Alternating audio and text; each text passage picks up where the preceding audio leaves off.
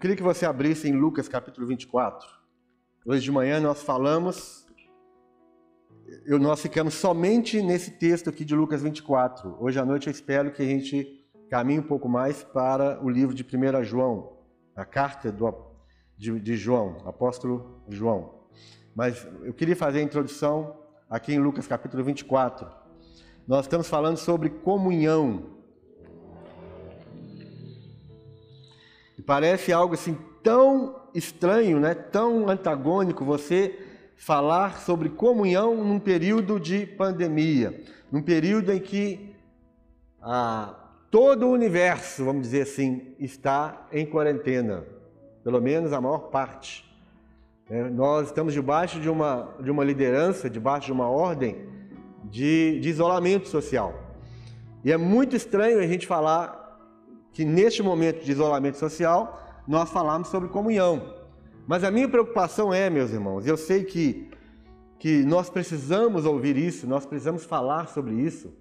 É, nós não estamos aqui quebrando nenhuma regra de, do isolamento, da quarentena, de forma alguma. Nós não queremos que ninguém tente a Deus, mas o que nós queremos é que o fogo da comunhão, que a realidade da comunhão, que o poder que existe na comunhão, que este poder não se apague dentro do nosso coração. Nós vamos ver aqui, através desses textos que nós vamos ler, e se alguém aqui ouviu o culto da manhã, assistiu pela, pela internet, você vai, você entendeu isso, eu, eu creio que você entendeu isso. Existe um poder, existe uma, uma força muito grande na comunhão. E existe é, um, uma, um esforço do mundo das trevas. Existe um esforço maligno contra essa verdade chamada comunhão. Na comunhão nós temos um, é um princípio espiritual que traz força, que traz libertação, que traz edificação. A comunhão não pode ser negligenciada, ainda que no meio de uma quarentena. Existe uma, uma, uma, uma insistência na vida de muitas pessoas em relação A, a, a negligenciar a comunhão. Eu entendo todos os procedimentos que nós precisamos tomar, todas as cautelas, mas nós não podemos negligenciar a comunhão, a comunhão dos santos, a comunhão entre os irmãos, a nossa comunhão com Deus. Algumas pessoas, elas estão completamente adoecidas, e a Bíblia fala lá em, em Em Provérbios, se não me engano, capítulo vinte e cinco, fala sobre é, que o solitário, ele busca os seus próprios interesses e ele se levanta contra a verdadeira sabedoria. O que é que a, a, o escritor quer dizer com isso? Que aquele que se isola, aquele que deseja, aquele que quer ficar solitário, ele vai contra a verdadeira sabedoria. Qual é a verdadeira sabedoria? A, saber, a verdadeira sabedoria está na unidade do corpo de Cristo.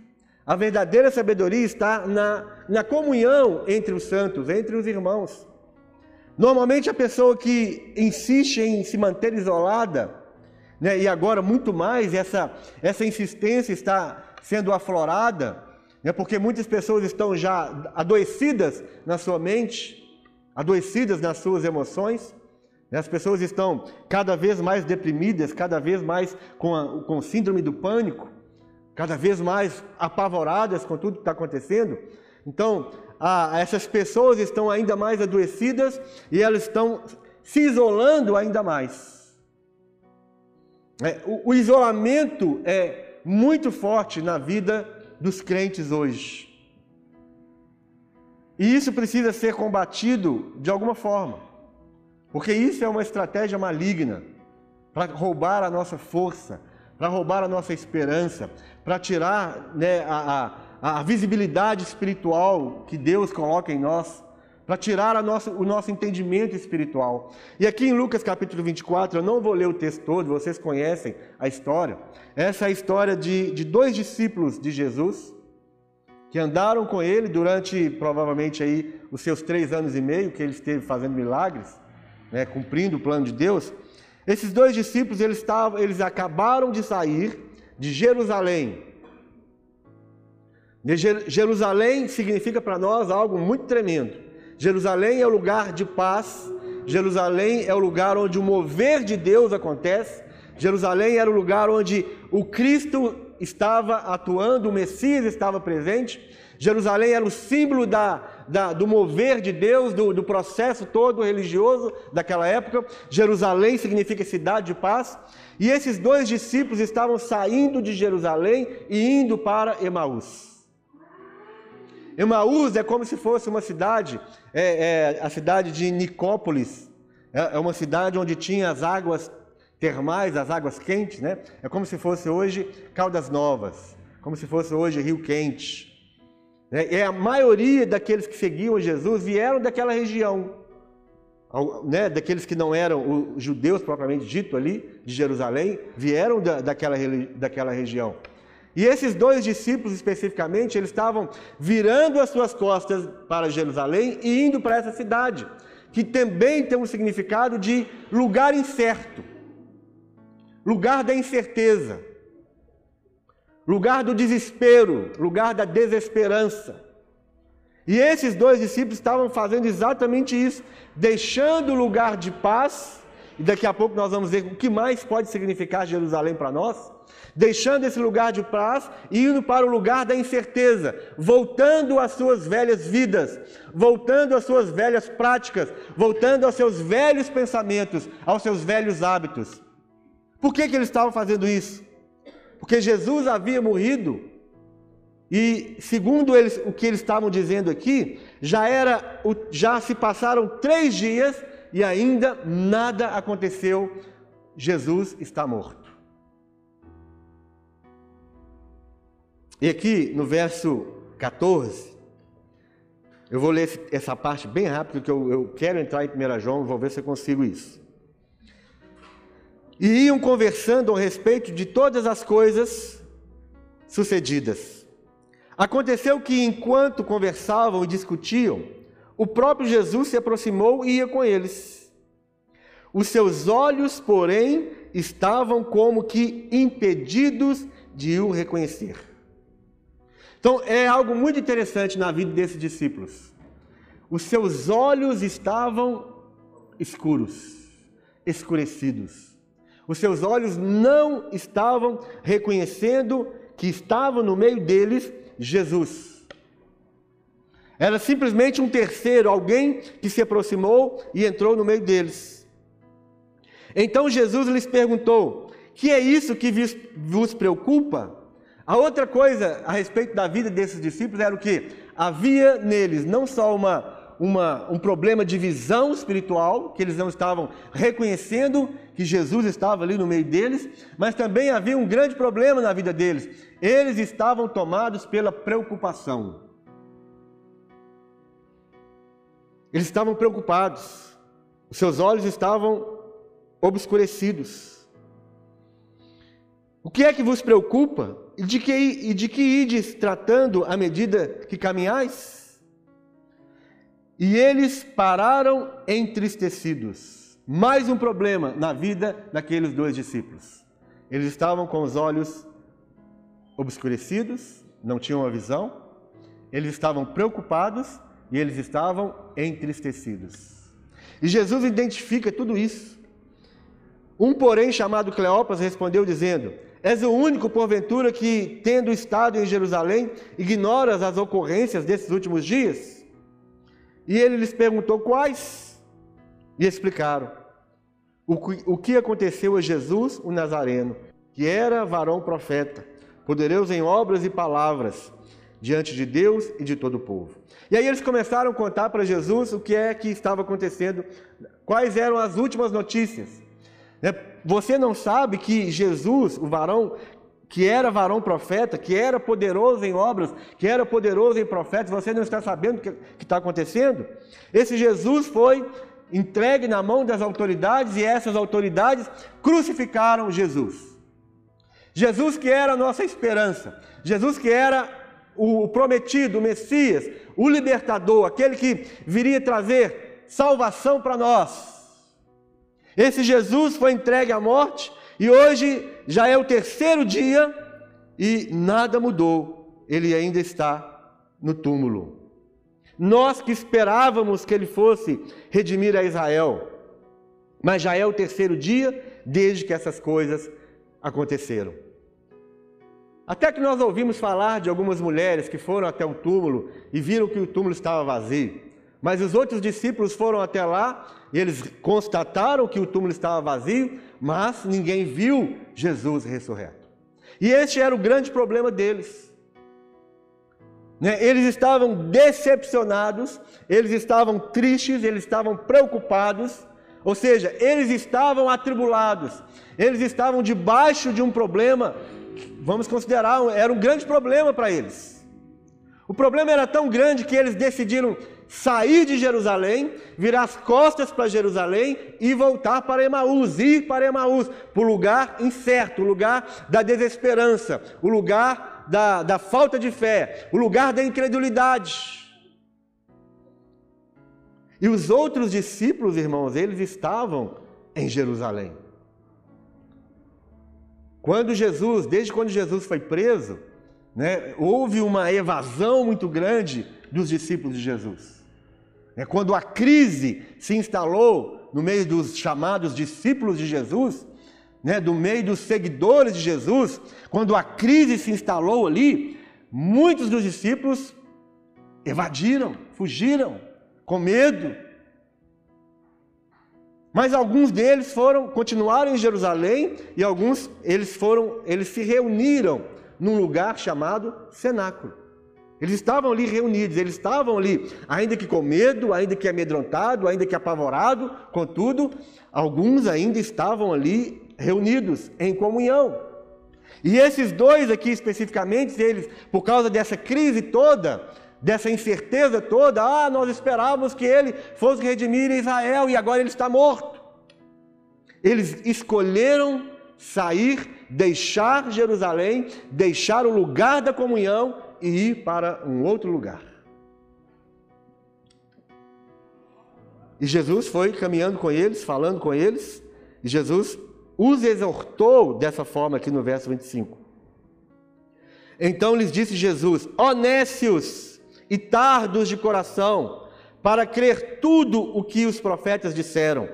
Jesus estava chamando a atenção deles, falando: vocês são indolentes, vocês estão atrasados naquilo que Deus está fazendo, vocês não estão enxergando o, o mover de Deus, vocês não estão enxergando a vontade de Deus, vocês estão atrasados, vocês são indolentes, vocês são preguiçosos espiritualmente.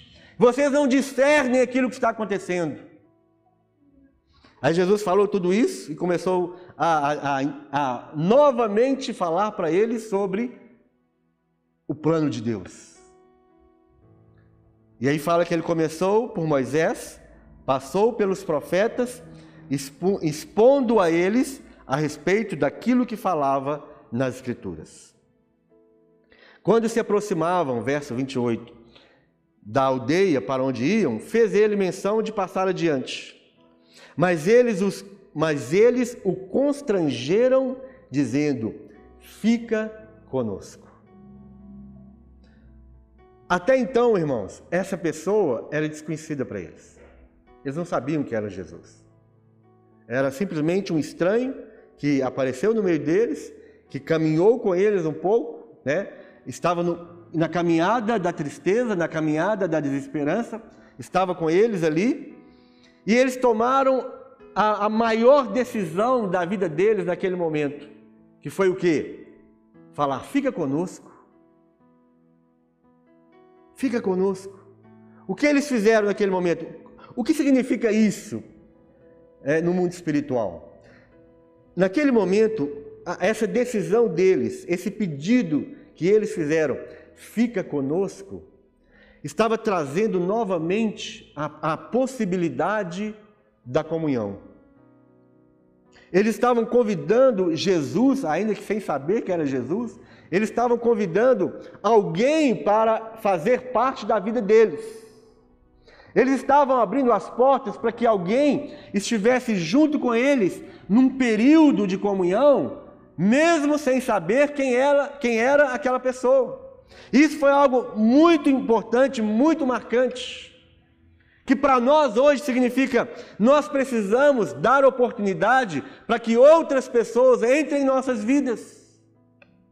Nós precisamos tomar uma, uma atitude de, de alguma forma, quebrar, e por favor me entendam, não saiam, não saiam falando que eu estou é, ensinando quebrar a quarentena, o isolamento. Não estou falando isso, eu estou falando no mundo espiritual, eu estou falando para nós aqui crentes em Jesus. Nós precisamos tomar uma atitude de deixar que outras pessoas entrem em nossas vidas.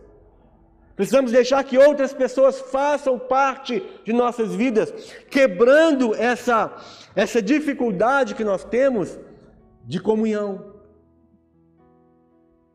Eles chamaram essa pessoa para junto deles, eles não sabiam que era Jesus ainda, mas falaram: fica conosco. Nós temos muitas oportunidades, irmãos, de, de trazer pessoas para o nosso convívio. Mas, mas nesse tempo está se agravando, né, uma atitude de isolamento, né? Não isolamento social ordenado pelo governo, mas um, um isolamento que nós estamos criando em torno de nós mesmos. Algumas pessoas, elas estão assim... É, Elas, elas estão num desespero tão grande, elas já estão numa, numa, numa desesperança tão grande, que elas realmente, elas entraram para os seus quartos no dia dezoito de março e até hoje elas não saíram. Algumas pessoas já estão num, num processo de isolamento, de doença mental, de doença psíquica tão grande, que elas, elas nem têm a, a capacidade de mandar uma mensagem para um outro irmão, para uma outra pessoa. Elas não pegam o telefone para ligar para ninguém. Elas estão isoladas de uma forma doentia, de uma forma é, escravizante. Estão adoecidas. E quando tudo isso acabar, e eu sei que isso vai acabar, Por um, pelo menos por um tempo, daqui a pouco acaba essa pandemia, mas nós vamos, nós vamos ter que tratar como uma igreja, uma igreja doente. Nós vamos ter que tratar com pessoas traumatizadas, com pessoas é, surtadas,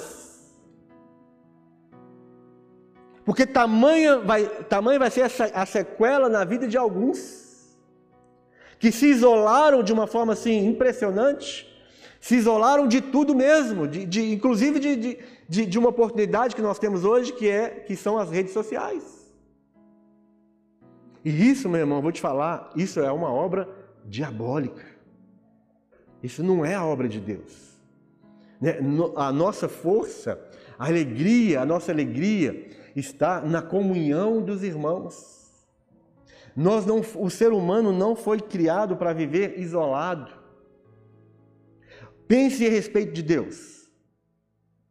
Deus não tinha necessidade nenhuma de criar o ser humano. Deus não tinha problema de, de falta de comunhão. Ele não tinha problema de isolamento, de, de rejeição, de não sentir amado. Deus não tinha esse problema. Deus, ele, ele, é, ele é suficiente em si mesmo. Deus é Deus. Deus não, não precisa de ninguém. Deus, ele na sua eternidade, ele, ele, ele, já é, ele já é satisfeito com todas as coisas. Deus não precisava de nos criar. Mas preste atenção, Deus, ele escolheu nos criar. E Deus escolheu te criar por causa de uma coisa. Porque ele queria, ele quis ter comunhão com alguém. Se o próprio Deus, que é, ele é todo suficiente nele mesmo, Deus não tem problema nenhum em relação à a, a, a comunhão, a relacionamento, Deus não tem problema nenhum, nunca teve, nunca vai ter. Se o próprio Deus escolheu criar o ser humano com o propósito de comunhão, Deus queria mostrar o amor dele por alguém. E Deus escolheu o homem, Deus escolheu a mulher para mostrar, para demonstrar o amor dele. Se o próprio Deus fez isso, quem nós pensamos que nós somos para achar que nós podemos viver isolados? O homem é um ser social. Deus criou o homem Depois ele olhou e viu que o próprio Deus falou assim: não é bom que vocês fiquem só. Eu vou fazer outra pessoa para estar junto com você, para ter comunhão. O próprio Deus vê a necessidade do homem de estar junto com outras pessoas. Nós somos seres sociais, nós precisamos de outras pessoas. Nós precisamos trocar ideia, nós precisamos trocar afeto, nós precisamos trocar calor, nós precisamos é, conversar com alguém.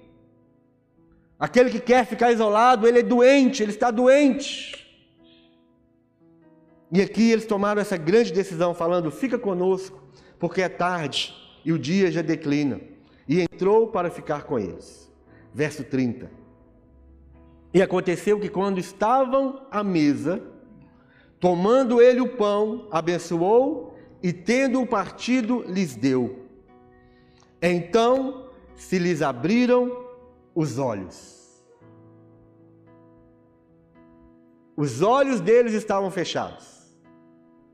A mente estava embotada. A mente estava obscurecida. O entendimento lhes faltava. A esperança faltava. A fé já ia embora. Eles não acreditavam mais, mas eles tomaram uma, eles já haviam virado as costas para a comunhão, haviam virado as costas para Jerusalém, mas eles tomaram uma, uma atitude pedindo aquele estranho, que até então era um estranho, para ficar com eles. E aí Jesus entrou na casa, Jesus assentou à mesa e Jesus tomou o pão, Part... abençoou esse pão, partiu, e naquele momento de comunhão, os olhos daqueles discípulos foram abertos.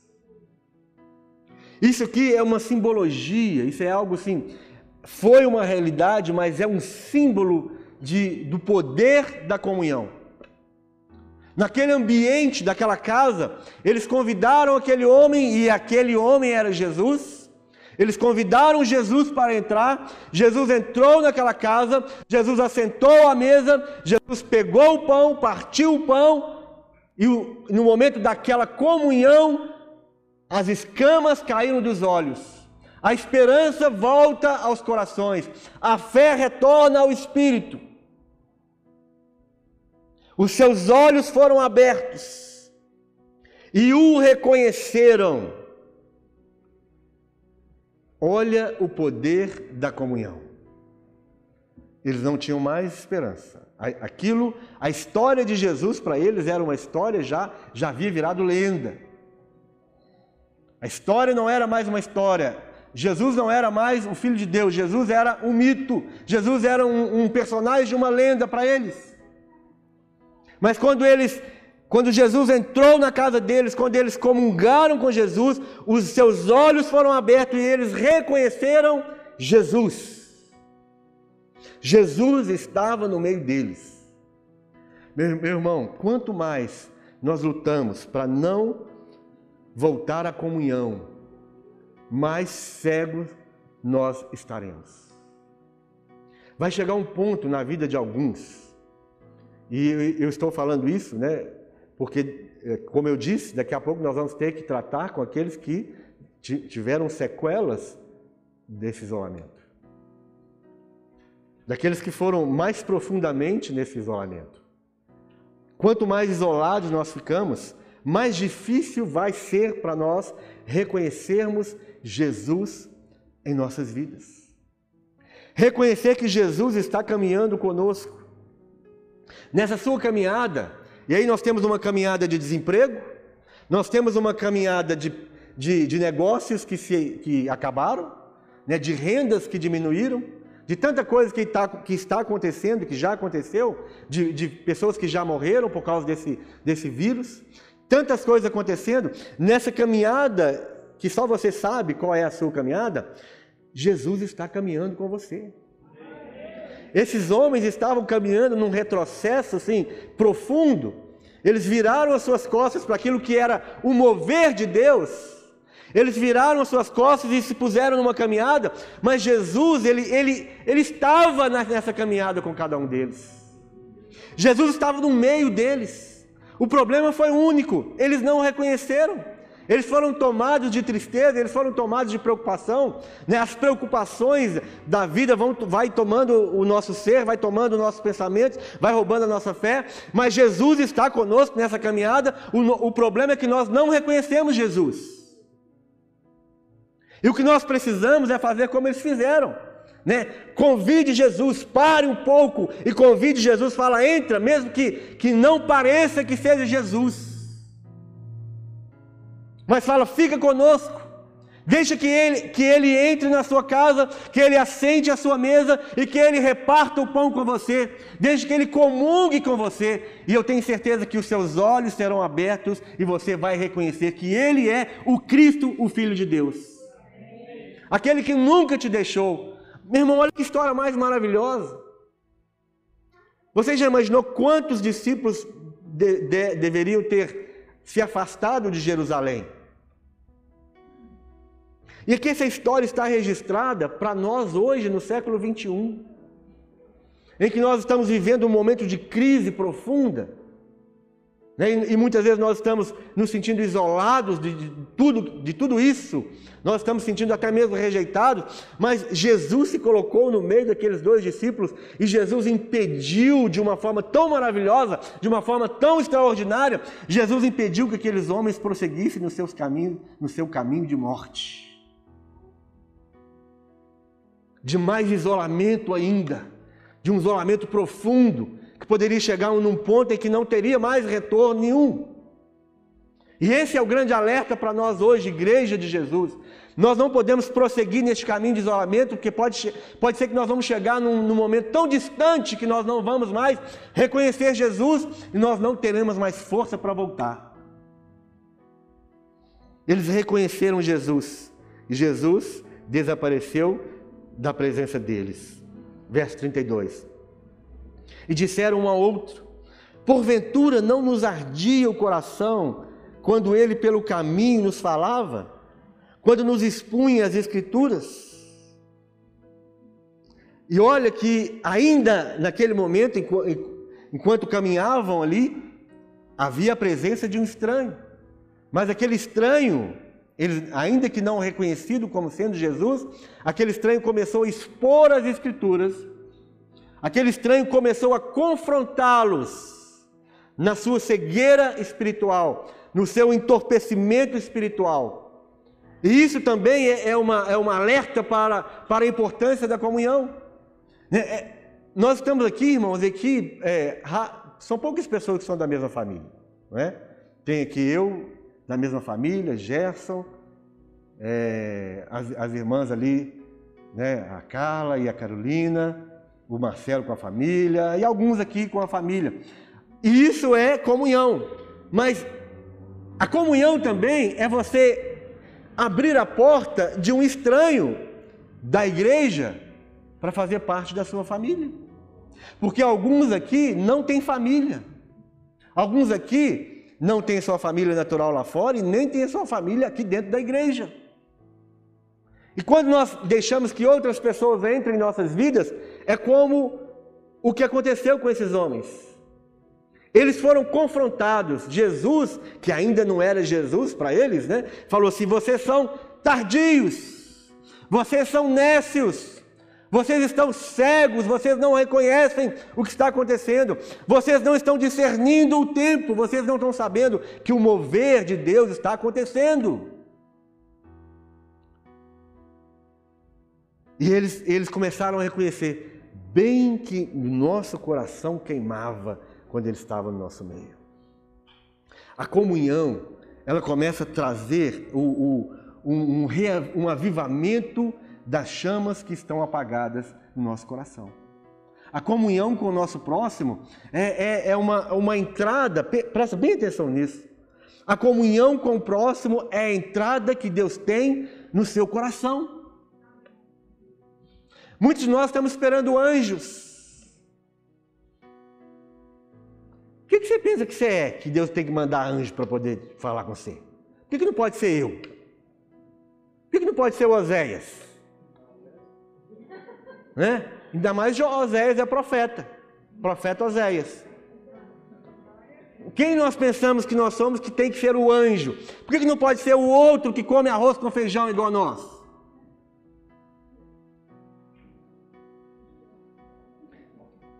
A comunhão com o próximo é a oportunidade, é, é o jeito que Deus tem para acender a chama que está sendo apagada no seu coração. É a entrada que Deus tem para que os seus olhos voltem a enxergar, para que o seu espírito seja renovado, para que você tenha novamente a fé, para que você reconheça novamente o mover de Deus na sua vida. É a forma como Deus escolheu, é a comunhão. E aqui no verso trinta e três ele fala assim: e na mesma hora, levantando-se, voltaram para Jerusalém. Quando nós, nós temos a, a experiência da comunhão com Jesus, a experiência de Jesus assentar na nossa mesa, entrar na nossa casa, partir o pão conosco, quando nós temos essa experiência, Não, não, não, não existe nada diferente que pode acontecer conosco, senão voltar para Jerusalém. Para voltar para o lugar de onde nós nunca deveríamos ter saído. O lugar de paz, o lugar onde o mover de Deus está acontecendo. E olha o que, que diz aqui esse texto ainda. Levantando-se, voltaram para Jerusalém, onde achavam, achavam reunidos quem? Os onze e os outros com eles. Jerusalém, aqui, neste texto, nesta palavra de hoje, significa o lugar de comunhão. Os, aqueles irmãos ali, os outros discípulos, os onze, mais outros que estavam reunidos, eles estavam ainda reunidos. Quem saiu da comunhão foram os dois. Mas quando eles entenderam o propósito da comunhão, quando seus olhos foram abertos no partir do pão, eles voltaram novamente para Jerusalém e eles voltaram novamente para o lugar de comunhão, de onde eles nunca deveriam ter saído. Os quais diziam: o Senhor ressuscitou e já apareceu a Simão. Então os dois contaram o que lhes acontecera no caminho, e como fora por eles reconhecido no partir do pão. Aquele, aquele ato de Jesus, né? aquela, aquela expressão de Jesus de comunhão, de partir do pão, marcou profundamente a vida daqueles discípulos. Olha qual foi a referência que eles trouxeram para os outros, para os onze. Ele foi reconhecido por nós no partir do pão. Irmãos, daqui a pouco nós vamos ter a celebração da, da ceia. E a celebração da ceia é algo assim muito forte. É algo muito vivo. Não pode ser um ritual para nós. É algo vivo. É algo que expressa o amor de Deus por nós. É algo que expressa a comunhão que nós temos com o corpo de Cristo. Jesus falou que quando ele fosse levantado, lembra desse texto? Quando eu for levantado, a todos atrairei a mim. O ato de Jesus na cruz, quando Jesus foi pendurado na cruz, ele não simplesmente deu a sua vida para morrer, mas ele, ele, ele teve um poder atrativo. O desejo de Deus naquele momento era atrair a atenção de toda a humanidade, tanto daqueles que estavam vivos naquela época, como nós hoje, no século vinte e um. Nós não estávamos presentes no momento em que Jesus foi, foi pendurado naquela cruz, mas esse ato poderoso, esse ato extraordinário, esse ato magnífico, foi exatamente como ele disse: quando eu for levantado, a todos atrairei em mim. Ele estava falando da sua crucificação. E a atenção de toda a humanidade hoje, quer seja crente ou não, todo mundo sabe, o espírita sabe, o muçulmano sabe, o budista sabe, o hindu sabe, todos sabem que existiu um evento na face da terra, cujo um homem foi levantado numa cruz, e a atenção de toda a humanidade se voltou para aquele ato. Naquela época e hoje. Todo mundo sabe dessa história. Todo mundo já ouviu falar. Ou seja, Jesus, quando ele foi levantado na cruz, ele atraiu a atenção do, do ser humano, de todos. A comunhão. Qual era o propósito de Deus? A comunhão. A comunhão da criação do homem foi, foi estragada no Jardim do Éden, por causa do pecado. Mas Deus providenciou Jesus para que a comunhão fosse retomada novamente. A comunhão é algo muito forte, algo muito importante, muito poderoso. E eu não consegui, não consegui entrar em primeiro João. Mas se você entender isso, se você receber essa mensagem, o poder que existe na comunhão, os nossos olhos são abertos, o nosso entendimento é aberto quando nós estamos em comunhão. As células continuam, meus irmãos. Algumas pessoas, desde o dia vinte e oito de, de, de dezoito de março, elas desapareceram do mapa. As células não podem se reunir fisicamente, mas as células estão se reunindo através dos aplicativos. Mas parece que tem gente que está com medo do vírus entrar pelo WhatsApp, de, de entrar pelo Zoom, entrar pelo Google Meet, sei lá o quê, e, e infectar a pessoa.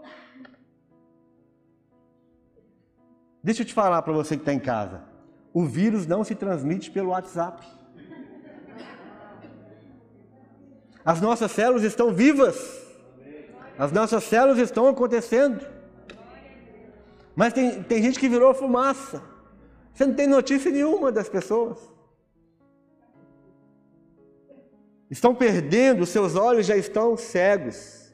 Eles não estão reconhecendo que Jesus está com eles nessa, nesse, nesse caminhar. Não, não podemos virar as costas para o lugar da comunhão. Não podemos virar as costas para Jerusalém, o lugar de paz, e ir desenfreadamente para Emaús, que é o lugar da incerteza. Nós já estamos vivendo num momento de incerteza. Mas se nós insistimos em, em manter comunhão uns com os outros, nós vamos experimentar o poder que existe na comunhão.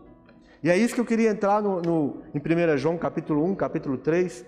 Eu queria entrar exatamente nisso. Aqui eu falei que a comunhão abre os nossos olhos. A comunhão tira o entorpecimento da nossa mente. A comunhão renova a chama do desejo de estar com outras pessoas. Mas aqui na, na carta de primeiro João, fala sobre o poder da comunhão para a purificação dos nossos pecados. Aqui em primeiro João fala algo muito importante. Se você quer saber, quem aqui quer saber se você é nascido de Deus? Se você nasceu de novo? Alguém aqui quer saber se nasceu de novo? Não? Eu, eu quero ter certeza. Quem aqui quer ter certeza se nasceu? Vou te mudar a pergunta então. Quem quer ter certeza se nasceu de novo?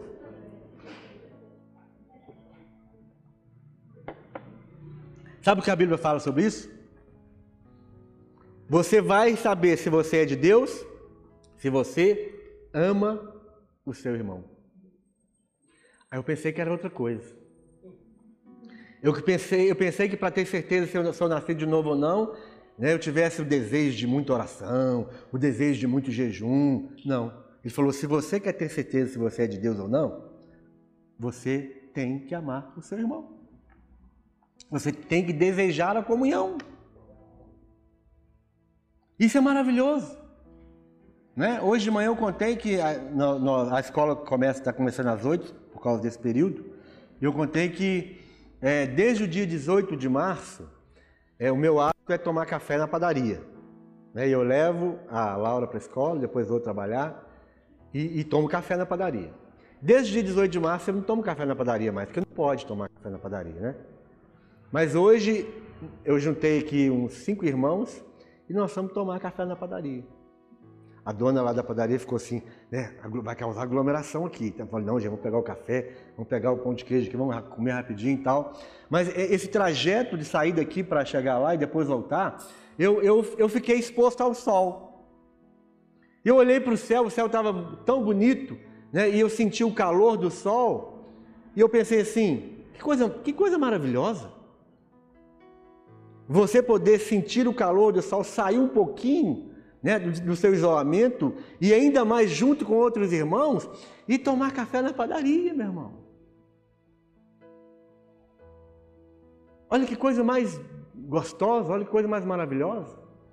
Mas esse, esse isolamento, né, que, que nós estamos, é, nós estamos, como, como eu posso dizer, nós estamos é, acrescentando um teor desagradável, nós estamos acrescentando um teor é, horrível, é, angustiante a esse isolamento, que por si só já é algo deprimente.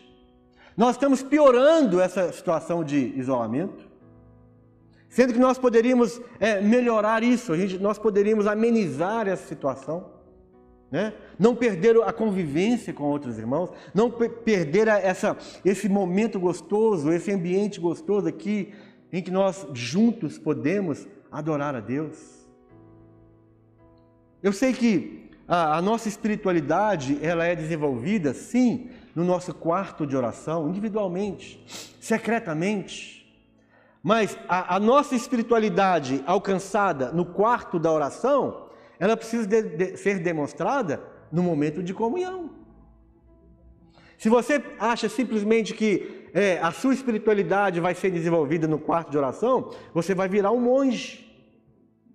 É isso que aconteceu na Idade Média, né?